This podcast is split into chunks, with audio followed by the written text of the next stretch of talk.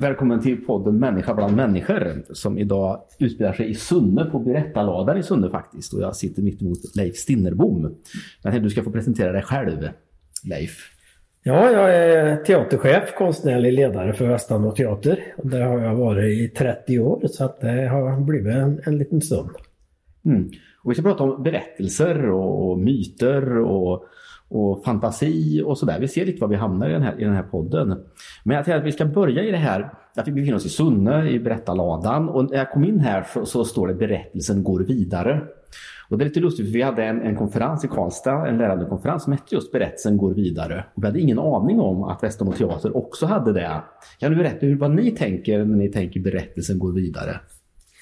Ja, alltså berättande är ju för mig en slags eh, tradition. Och många av de absolut förnämstaste eh, berättarna vi har i Sverige, de har ofta skrivit om hur de har suttit redan som barn och lyssnat på de äldre när de har berättat. Selma Lagerlöf satt i, i köket på Mårbacka och hörde både sin farmor och faster och hushållerskan där berätta fantastiska historier. Torgny Lindgren från Västerbotten, precis samma sak. Och, och, mm, just det där att, att man är liksom en länk i en lång kedja är något som jag tycker är väldigt fint. Det är det som är tradition för mig. Att, att man, man får någonting från en generation som man sen lägger till lite i och, bygger vidare på och så går det vidare till kommande generationer. Traditionen är något man traderar från en generation till nästa generation till nästa generation. Så att Precis. Ja. Men det handlar ju inte om att, att, att, att, göra exakt som de andra gjorde. Utan i tradition så ligger också ett förnyelsebegrepp som är väldigt viktigt tycker jag. För att annars blir det ju bara musealt. Det där tror jag är avgörande. Det finns en judisk rab rabbi som heter Jakob Neusner, en ledande teolog inom judendomen. Och han säger, han säger att en rabbi har två uppgifter. Det ena är att föra traditionen vidare. Och det andra är att tillföra något nytt från sin egen tid. Ja. Och om man bara för traditionen vidare och inte tillför något nytt, då är man inte en rabbi utan då är man en relik, ja. säger han. Mycket klokt sagt. Man måste bryta det med den tid som är så att säga. Ja, och jag tänker ju också att, att om man får någonting så är det ju konstigt om man själv inte vill ge. ja, ja, ja, men det är sant. Det är sant. Ja. På vilket sätt tycker du att ni i Västanå, vad, vad, vad tillför ni så att säga från, från vår tid in i den gamla traditionen? Ja, alltså om, om vi, vi, har ju en förkärlek för eh, äldre historier. Mm. Oftast sånt som man kanske kallar klassiker. Men, men om man ska göra en klassiker så måste man ju tolka den. Och man mm. tolkar den ju alltid utifrån sin egen tid. Och jag tänker på Selma Lagerlöf till exempel. Hon, hon eh, debuterar med Gösta Berlings saga. Gösta Berlings saga utspelar sig på 1820-talet. Mm. Hon skriver den på 1890-tal. Och vi berättar den på 2000-talet. Så det är liksom tre tider som möts i mm. en uppsättning på Västanå av Selma Lagerlöfs Gösta Berlings saga. Och det tror jag inte att, att alla tänker på, men så är det ju faktiskt. Det är tre, tre olika tider som, som måste liksom mötas och stötas mot varann. Mm. Och vad är utmaningen i vår tid, tycker du?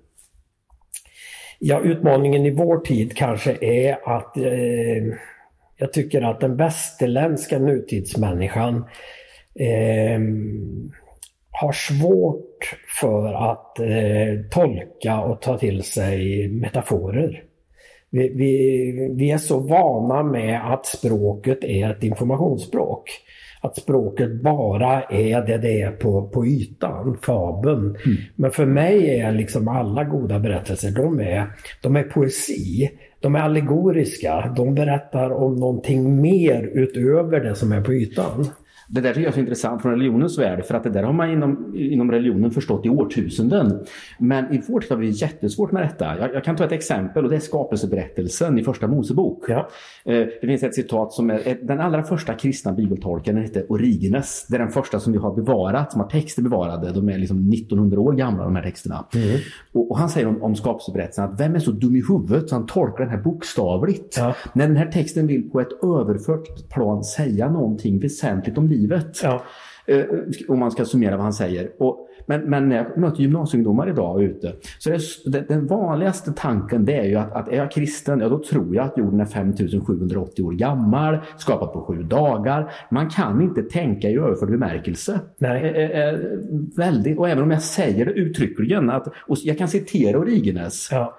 Han säger, ty vem är så galen, säger Origenes, Ja. att han tror så här. Men ändå så, säger, så tror många att ja, men det här att, vara, att, att, att tillhöra en religion, eller att, att man, man kan inte tänka i överförd bemärkelse. Nej, det, och det är ju jättemärkligt. Och det tänker jag också på eh, om vi pratar om Bibeln till exempel, Mm. som ju eh, i början då var en muntligt traderad Precis. berättelse. Och alla som vet vad som händer med muntliga berättelser, eh, att, att man då inte förstår att det har hänt en del grejer under, om det är hundra år eller vad det kan vara som den är muntligt traderad. Årtusenden kan det vara i vissa Till och med det ja. Och, och där ser du i skapelseberättelsen att det finns sjutal inlagda i sju dagar, men det är också Gud såg att det var gott sju gånger. Alltså, och det finns ju många bibeltexter med tretal, fyrtal, sjutal. Alltså, det där var ju ett sätt att, att muntligt kunna minnas, att berätta, också hänga upp det på, men också att det var heliga tal. Och så. Precis. Och så i, i Eddan som vi precis har gjort där är det nio. Där är det Hela nya- tiden ja, nio. ja, ja, ja, men det är jätteintressant. Oden hänger i nio nätter och det, Ja, ja, ja, ja. det talet, talet kommer tillbaka väldigt mycket. Mm. Och vi sitter här i Sunne i berättarlådan och eh, jag, jag, det gör att man, jag på något sätt ändå måste tänka, gå tillbaka till det här värmländska berättartraditionen. Mm. Jag tänker i och med att du ni har jobbat med berättande i så många år här på Västanå, hur, vad skulle du vilja säga, vad är utmärker den värmländska berättartraditionen och var kommer den ifrån? Ja, utmärkande är ju, tycker jag, eh, det är skrönan. Mm. Alltså det, det är fantasterier, det är ofta historier som överskrider verkligheten. Och att det, jag tror att det, det finns en poäng med det. Eh, jag tror att, att eh, det har nog inte varit helt lätt att leva i den här provinsen. Det har ofta varit väldigt fattigt. Eh, Den största, största delen av befolkningen har verkligen fått kämpa för sin överlevnad. Och där tror jag då att skrönan, de här fantastiska berättelserna har, har en funktion för att man ska stå ut. Och, och det finns ett så fint citat i, i i kejsaren av Portugalien när eh, Janis grolycka har, har blivit tokig när eh, hans dotter Klara-Gula har lämnat honom. Och, och han, han, eh, han lämnar ju verkligheten också och, och pratar om henne, hon har blivit kejsarinna och, och folk tar honom inte riktigt på allvar. Och då säger Katrina att så här är det, att om man kan göra sig kalas i Tankera så är det bättre än det kalas man kan göra i, i verkligheten. Och, och, och, och jag tycker det är en så vacker bild att göra kalas i tankarna. Där liksom ligger, där är ju allt möjligt. Fantasin sätter ju inga gränser. Och, och, och i den värmländska berättartraditionen så är det så otroligt tydligt att berättaren har tolkningsföreträdare. Du kan aldrig gå in och säga till en värmländsk eh, person som berättar att så där var det inte. För då får du smisk på fingrarna direkt. Är vi, inne på det vi kallar för ljuging här? Precis. När- Som är en konstart. Ja, Ja, jo. skulle jag vilja säga. Jo men visst är det väl. Och jag, jag, jag, jag, jag jobbade på Geijerskolan en period och där har vi ju F.A. Dahlgren. Ja. Han, han skriver Jänta och jag men han skriver också Värmlänningarna. Yes. Och där finns en karaktär som heter Löparnisse. Löpernisse, ja. Och visst, det finns ett citat där. ja. Kan du det? Ja, jag tror Ja. Jag vet vad du menar. Ja.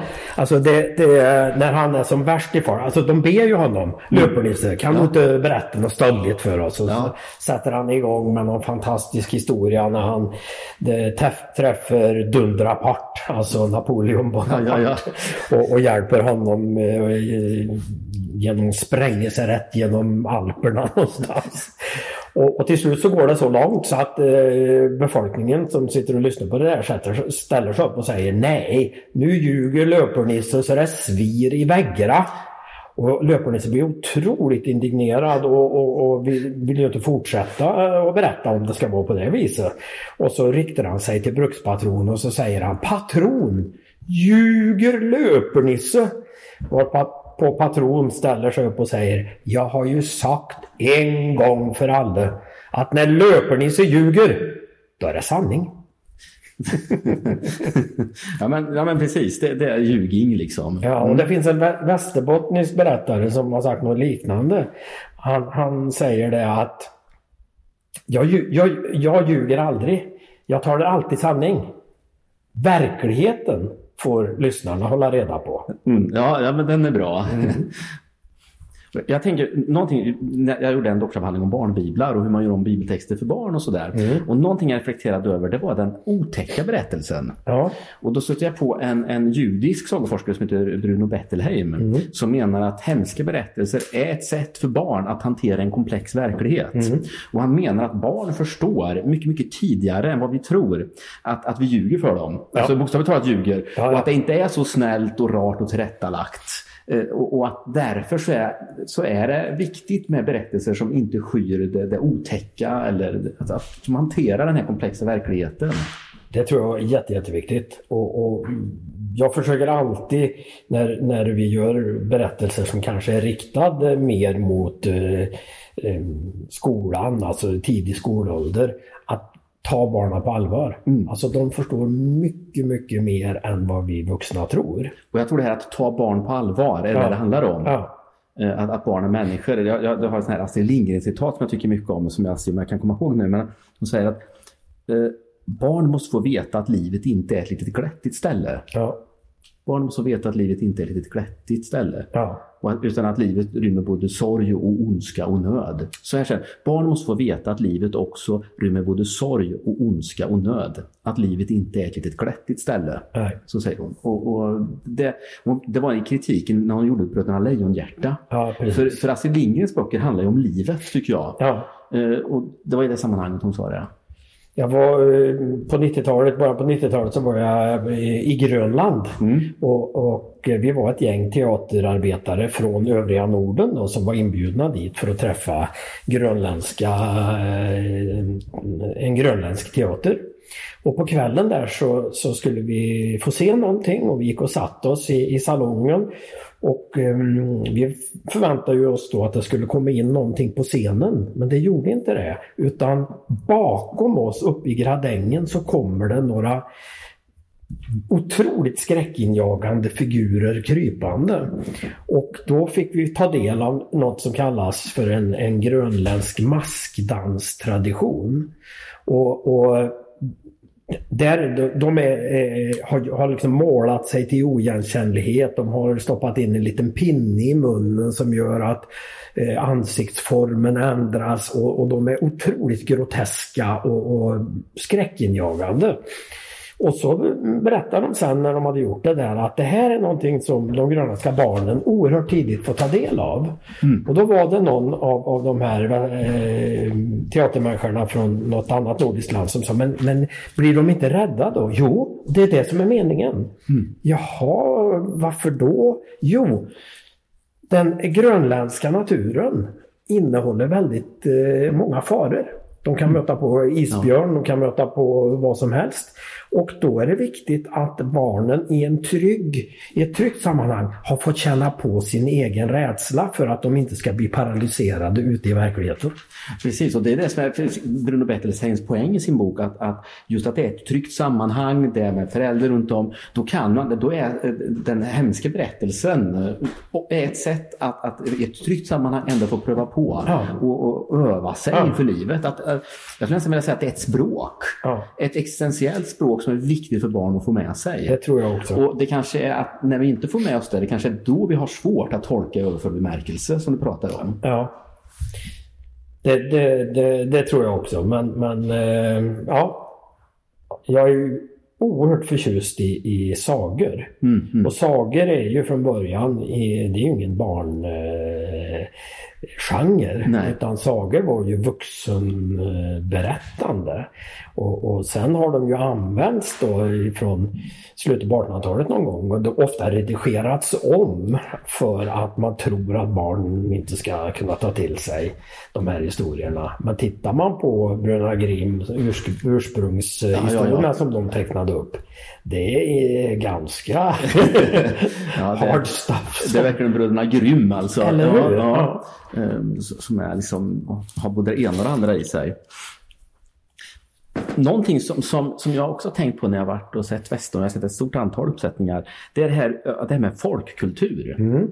Eh, och, och, i, och jag, jag tycker det är intressant, för jag, jag representerar ju en, en kyrklighet som kallas för folkkyrka. Ja. Där det är väldigt viktigt med, med, med det här att man är till för folket och så vidare. Men ibland så tycker jag att vi, vi som kyrka har varit, dåligt har varit dåliga på folkligheten. Ja. Eh, så jag tänka. Eh, men hur tänker du kring folkkultur? Ja, jag, jag, brukar travestera Ivar Johansson som en gång sa att allt spännande finns i arbetarklassen. Jag, jag säger allt spännande finns i folkkulturen. Mm, mm. Och, och, jag har i hela mitt liv varit oerhört intresserad av alla möjliga eh, uttryck som kommer ifrån folkkulturen. Jag är själv spelman och riksspelman och spelar eh, folklåtar härifrån Värmland. Och, historier som kommer, muntligt traderade historier. Jag har varit ute och spelat in också. Suttit liksom vid köksbord här i Värmland hos äldre som har bett dem berätta. Mm -hmm. och, och, och, och, för mig är folkkulturen en konstart. Den, mm -hmm. den, som, som ju då inte har riktigt tagits på allvar. Utan eh, man, har, man, man vill inte kalla det konst utan då har man hittat på det här konstiga konsthantverk istället. Men det, det, för att bli en mästare i någon av de här folkliga uttrycksformerna så kräver det ju att du håller på med det i ett helt liv. Du blir aldrig färdig. Och, och, nu sitter vi här i foajén på loftet och här har vi då porten in till det nya scenrummet. Och där har jag bett en, en slöjdare från Västerbotten som mm. heter mm. Jögge Sundqvist att skapa den här fantasifulla porten in till eh, det heliga rum där vi nu sen ska berätta våra historier. Och han är slöjdare. Och, mm. och eh, många har, har, varit på honom och sagt att Nej, men du är ju konstnär. Nej, säger han. Jag är inte konstnär. Jag är slöjdare. Det tar han som en hedersbeteckning. Och när han fick det här uppdraget då så eh, sa han jag måste ha det minst ett år i förväg. För på vintern då ska jag ge mig ut och så ska jag se vilka träd som jag ska fälla för att göra den idé som jag har. Så, så eh, det gjorde han och sen har han torkat det under resten av vintern så att han då i, i, sen, senvåren, början på sommaren kunde börja slöjda. Och han jobbar bara med eh, handhyvel, eh, såg, handsåg och yxa och eh, kniv. Inga elektriska verktyg överhuvudtaget. Och, och det, det, har blivit så fantastiskt fint det han har mm. gjort. Jag är så glad över hans arbete. För det är Västanå-stilen liksom. Vi kan ju säga det för de som lyssnar. Vi sitter precis framför den porten och tittar. Den är ju fantastiskt vacker. Ja. Är det Hugin och Mumin? Som det är Hugin och Mumin, ja. den, två korpar. Två korpar som, ja, ja, den är fantastiskt vacker. Nej, men folk, folkkulturen tycker jag har så mycket spännande i sig och det som är intressant med folkkulturen det är att den till sin karaktär är lokal mm. och universell på samma gång. Det finns ingen homogen nationell folkkultur. Det är helt omöjligt. Folkmusiken här i, i västra Värmland har ju självklart mycket mer med folkmusiken i östra Norge att göra än den har med folkmusiken i Skåne eller folkmusiken i Norrbotten att göra. Folkkulturen följer inga administrativa landsgränser eller länsgränser. Eller, utan den, den är till sin, till sin natur lokal men samtidigt universell när man kommer ut och tittar på folkkultur i andra delar av världen så slås man så många gånger över vilka likheter det finns med uttryck i, i, i, i, i, i vårat, våran del av världen. Mm. Mm. Spännande. Det får man, får man tänka faktiskt på psalmdiktningen, alltså psalmerna. Att, psalm, att de svenska psalmerna är väldigt svenska men om man hör en psalm från ett annat land så hör man att det är en psalm. Ja. Men man hör att den, att den har någon annan touch över sig. Ja. Så lite samma, eh, samma stuk. Ja. Eh, jag tänker på, vad, vad, vad, vad skulle du säga, vad, vad, har kyrkan att lära? Du är ju hyfsat insatt i kyrkan. Vad, vad, vad kan kyrkan lära utav, utav Västanå?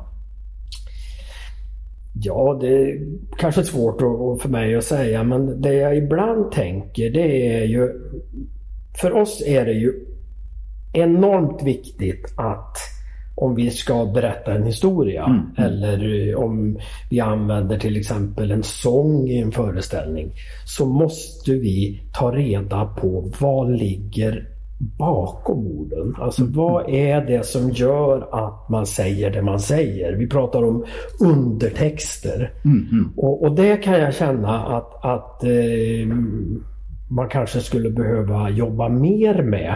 In, inte tro att det, att det bara är ordet i sig som är viktigt. För det vet man ju liksom att i en kommunikation så står ordet kanske bara för 10% av allt det som vi eh, signalerar utåt.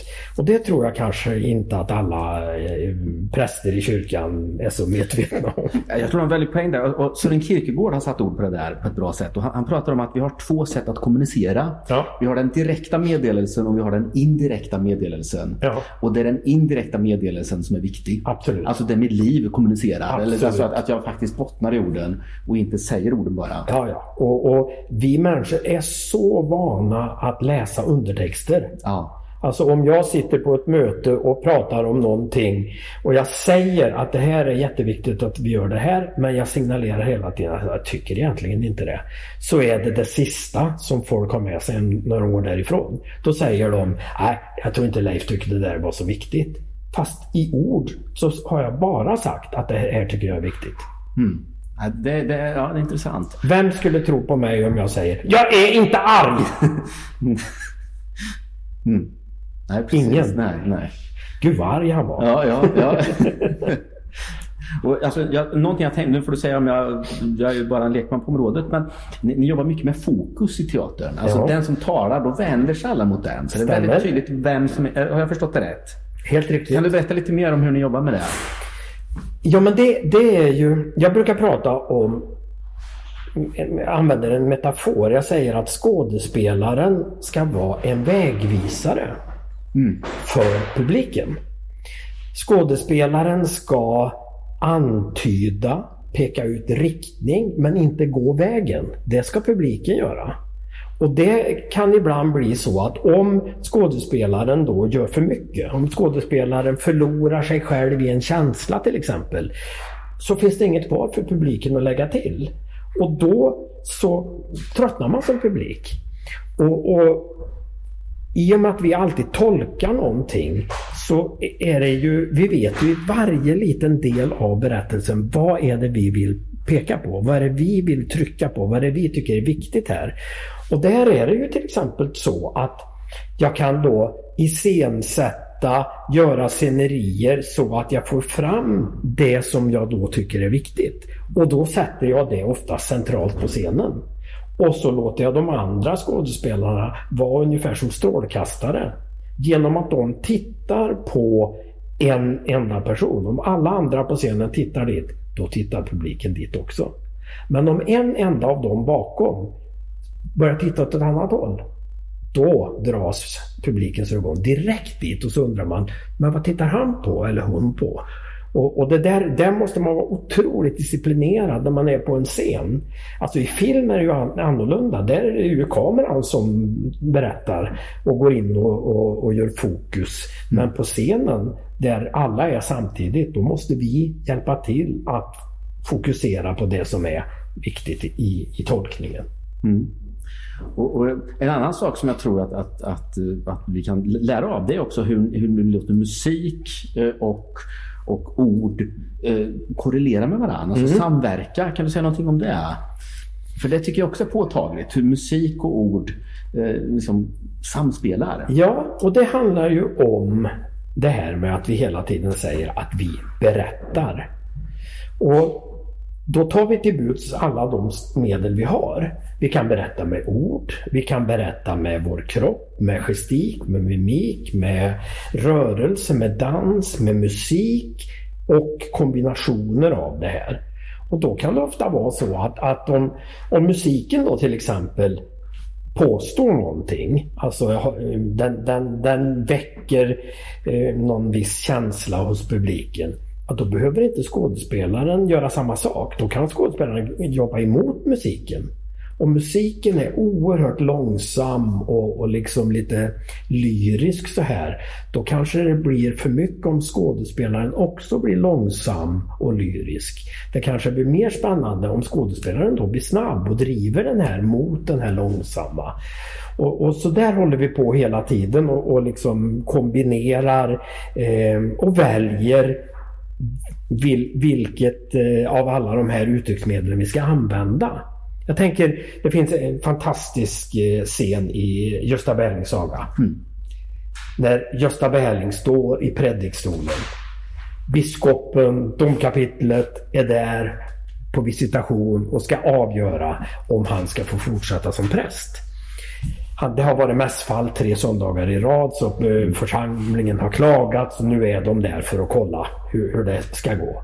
Gösta går upp i predikstolen och så tittar han ut över församlingen och han ser bara fientliga ansikten. Och han inser att det här är kanske sista gången som jag får förkunna Guds ord. Och så då skriver Selma och då fylls han av inspirationens eldtunga. Och så börjar han att predika. Och han predikar på ett sätt som han aldrig har gjort tidigare. Så att golvet med församlingen sjunker ner, taket öppnar sig, väggarna faller åt sidan och han står och stirrar rätt in i Guds ansikte. Och han känner att han är med om det mest fantastiska ögonblicket i hela sitt liv. Och så återgår allt till det normala. Församlingen kommer tillbaka, taket och väggarna kommer tillbaka. Och så, och så säger Selma i och med det att han har varit med om det mest fantastiska ögonblicket i sitt liv och att han också förstår att det kommer aldrig att komma tillbaka. Så startar där tolkar jag in Göstas dödslängtan. Då har han inget kvar att leva för. Och det är där som, för det, den dödslängtan driver honom genom hela stycket. Men vad sa han? Selma har inte med ett enda ord skrivit in vad den där fantastiska predikan innehöll för ord. För Selma inser att vad hon än hade skrivit hade det förminskat läsarens bild. Utan när vi då ska iscensätta den så skulle jag kunna tro att, att många manusförfattare hade lockats att då hitta på en predikan mm. och skriva ord. Men jag kände direkt att aldrig, det finns inte en chans. Det här måste lösas med musik. För musiken är den fantasin. Musik och dans och ljus. Men predikan är jätteviktig så vi kan inte hoppa över den. Mm. För det skulle man ju också förledas att göra. Det här är så svårt så det, här kan vi inte göra. Mm. Utan då, då, tänk, då skriver jag in i, i, i manus musik och dans, citat, himlen öppnar sig. Och det är då en beställning till Magnus som är, är våran kompositör. Att han ska göra en musik som får himlen att öppna sig. Det är en beställning till koreografen att han ska göra ett, eh, ett, till den musiken som Magnus har skrivit en, en scen i rörelse och dans som får himlen att öppna sig. Men hur och vad det sen är, det vet inte jag. Det får de hitta på. Och det blir en indirekt meddelelse på något sätt. Absolut, ja. och jag tror ingen i publiken kanske eh, kan tolka det exakt. Men om vi gör det på rätt sätt så tror jag att de får en känsla, en tankar som åtminstone leder åt det hållet. Och berättelsen går vidare helt enkelt. Ja, ja. exakt. Allt kan inte sägas i ord. En del, en del saker berättas mycket, mycket bättre utan ord. Mm, mm. Jag, jag håller just nu på att skriva en barnbibel ihop med en, en, en illustratör som heter Marcus Gunnar eh, Pettersson från Arvika. Mm. Eh, faktiskt. Och, och där är det väldigt påtagligt det här, för vi samarbetar ganska nära om text och bild och hur de där, att om man, att det, det går att säga så mycket med bilder som inte går att säga i text. Exakt. Och vice versa. Ett bild säger mer än tusen En, ord. en, mer än tusen ord och det är ungefär samma sak. Ja. Det där får du göra Marcus Gunnar, för jag kan inte uttrycka det i text. Nej, Men, eh, och det är lite samma här, att, Ja. att i bild, att i mimik och i dans och i musik uttrycka det outsägliga egentligen. Ja, exakt. Och det är ju poesi också på något vis. Mm, mm. Att, att på något vis säga det som inte går att säga, det som inte går att med ord beskriva. Är det någon fråga du tycker vi borde ta upp innan vi avslutar här? Om det är någonting du har tänkt på eller något du... Nej, men jag, jag, jag är, förutom då eh, berättande i ord så är jag väldigt eh, eh, intresserad av det här med berättande i sång. Och där, där tycker Ja. jag ofta att, att eh, eh, man inte tar texten på allvar. Sången blir ofta, inte bara i, i, i kyrkan utan även i, i, på, i opera eller i, i populärmusikgenren så blir ofta texten en slaggprodukt av sångprocessen. Mhm. En slaggprodukt av sångprocessen. Ja. Jag kan ta ett exempel. Det finns en fantastisk dikt som skrevs i början av eh, 1800-talet och som jag tror alla barn kan. Som heter Blinka lilla stjärna där hur jag undrar vad du är. Fjärran lockar du min syn som en diamant i skyn. Blinka lilla stjärna där hur jag undrar vad du är. Den sjunger vi. Blinka lilla stjärna där hur jag undrar vad du är. Då blir texten en slaggprodukt av sångprocessen. Man tar inte texten på allvar. Man förstår den inte. En helt fantastisk text. En existentiell, den lilla människan som tittar upp mot det stora alltet och tänker på sin egen plats och det mysteriet i tillvaron. Jag skulle kunna hålla en lång ett föredrag om bara den enkla. Och så är alla texter. Alla måste tas på allvar. Bered en väg för Herran. Berg sjunken djup, stå upp. Alltså, vad är det vi sjunger? Mm, mm. Och jag tycker att där finns hur mycket som helst att göra. Och det som också är så spännande då, det är att om tanken är där, då behöver man inte ta i. Man behöver inte överdramatisera sången. För då blir det teatralt och för mycket. Men om du har den rätta tanken, då behövs det så lite för att texten ska ge liv till det man vill berätta. Och det, jag tror att många är, är rädda för att överdramatisera. Och så dramatiserar man inte alls. För om berättelsen ska gå vidare så måste vi ta texterna på allvar. Alltid. Och det får bli tack för de slutorden Leif. Det var jätteintressant att få träffa dig. Tack för, Tack för det här mötet och Kul vara här på Västanå. Sitta och prata en stund. Ja.